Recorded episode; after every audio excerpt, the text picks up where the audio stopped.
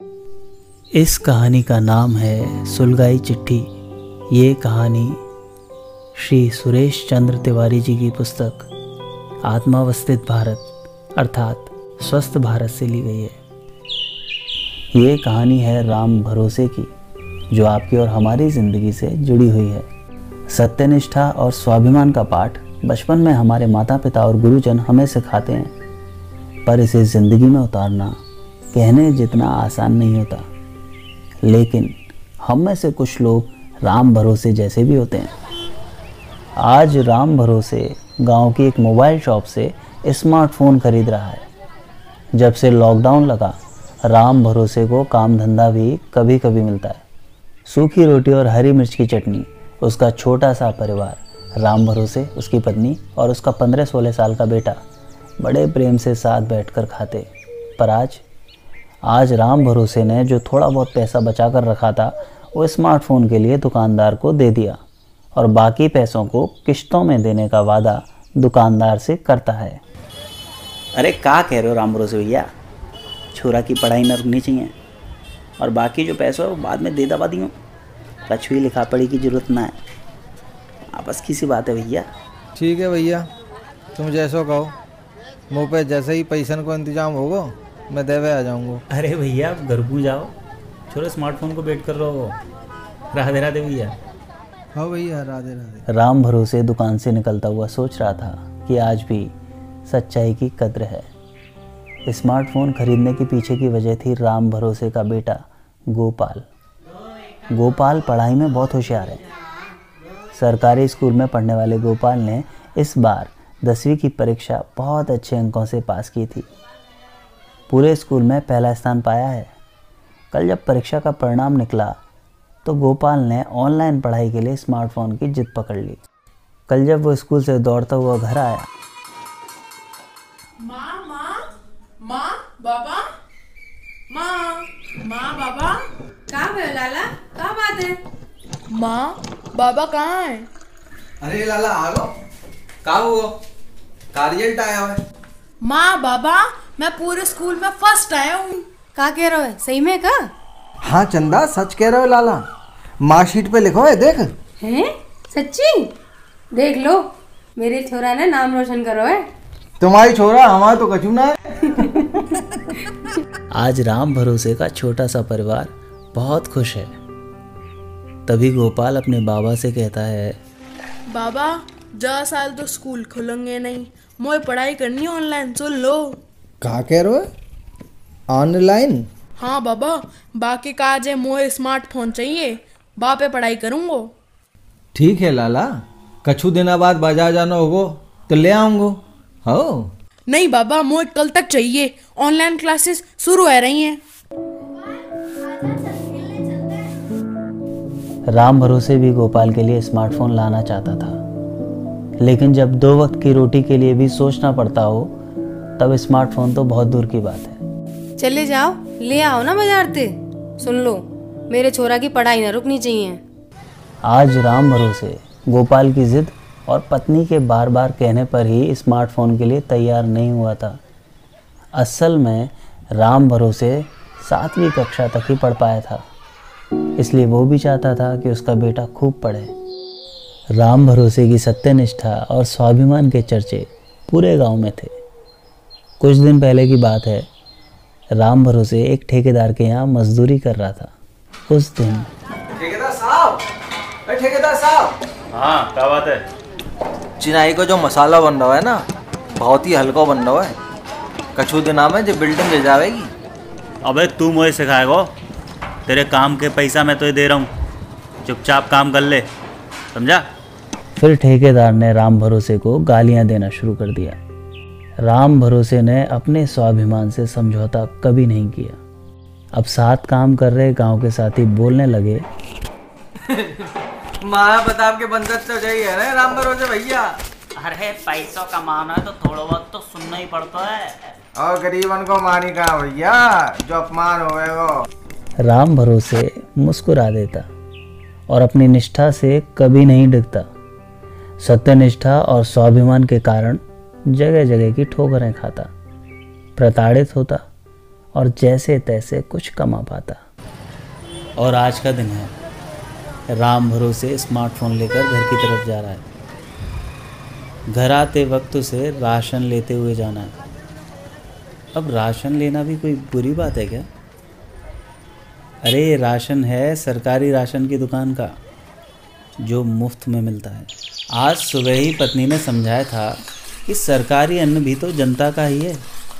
ये कोई भीख थोड़ी है गाँव में सभी लोग यही कहते हैं।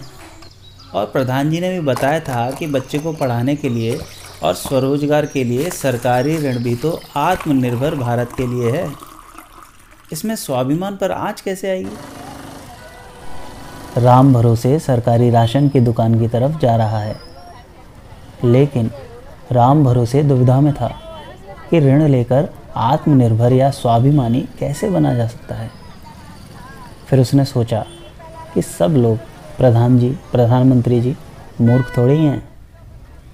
इसी सोच विचार में राशन की लाइन में खड़े अपनी बारी का इंतज़ार करते राम भरोसे को इशारा करती हुई कहीं से आवाज़ आई। अरे आ गए लाइन में। महाराणा प्रताप के वंशज बने फिरते थे। राम भरोसे तो जैसे संज्ञा शून्य हो गया। जैसे तैसे राशन लेकर लौटा। घर आकर स्मार्टफ़ोन और राशन, पत्नी को थमाकर निढाल सा घर की चारपाई पर आकर बैठ गया। शाम हो चुकी थी।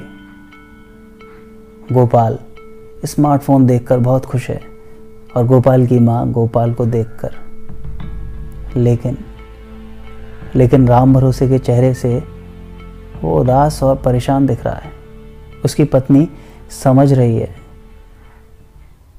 अब वो रसोई में खाना बनाने चली गई। और कुछ देर बाद गोपाल रोटी बन गई है। बाबा बुला दे रोटी खा लेंगे। जा बुला दियो।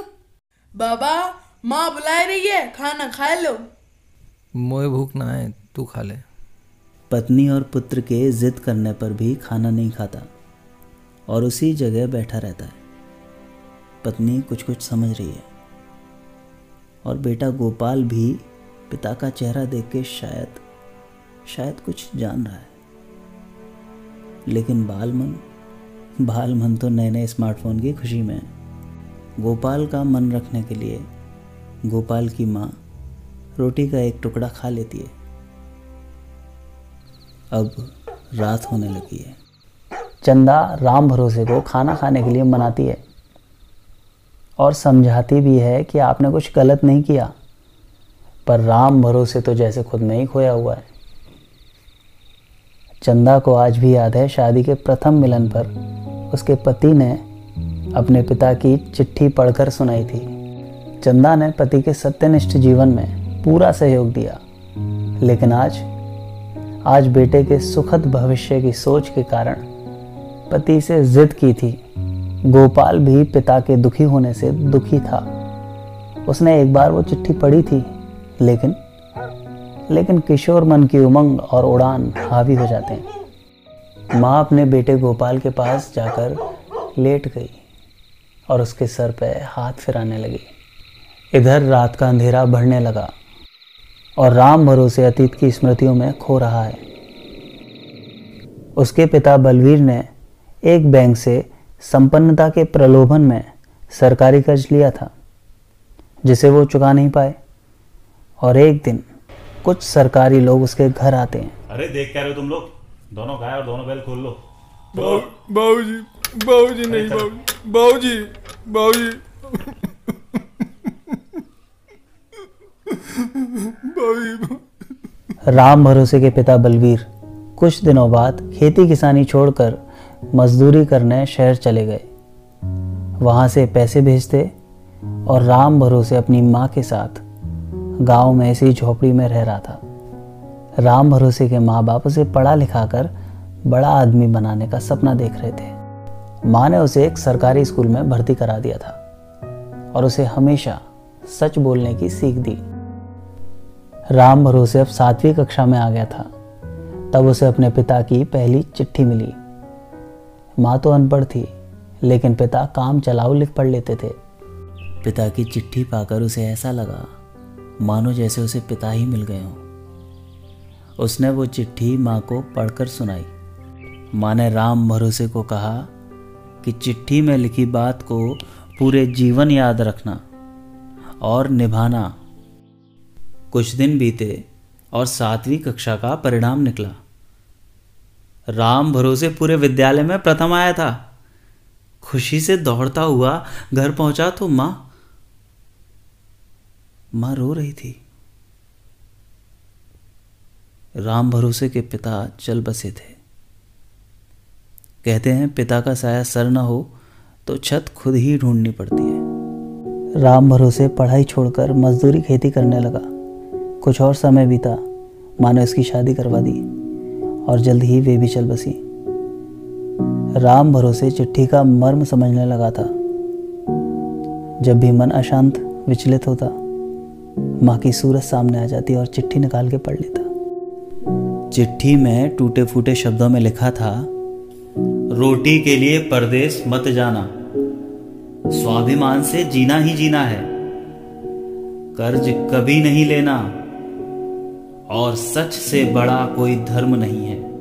जब भी परेशान होता, चिट्ठी पढ़ लेता और आत्मविश्वास से भर उठता। लेकिन आज आज राम भरोसे का मन शांत ही नहीं हो रहा है। पत्नी चंदा गोपाल को सुलाकर पति के पीछे आ खड़ी होती है। राम भरोसे गहराती रात में अंधे कुएँ में जैसे डूबता जा रहा है। उसे लगा कि ये चिट्ठी ही सारी परेशानी का कारण है। मैं इसे जला दूँगा। हाँ हाँ मैं इसे जला दूँगा। वो अपनी पूरी ताकत लगाकर उठा और चिट्ठी लाकर माचिस की तीली लगा दी। गोपाल को शहर में नौकरी मिल गई है। अब वो अपने पिता राम भरोसे को साथ ले जाने गाँव में आया है। राम भरोसे बीमार है, एक चारपाई पर लेटा है। गोपाल अपने बाबा के पास आता है और कहता है, बाबा, मुझे शहर में बड़ी नौकरी मिली है, वहीं साथ में रहेंगे। चलो मेरे साथ। चलो ना बाबा। गोपाल। मैं प्रदेश ना जानो, मैं कहीं नहीं जा रहा मेरा दम यही टूटेगा। जब ये छोड़ दो, मैं ना जा रहा गोपाल, तू जा। बेटा।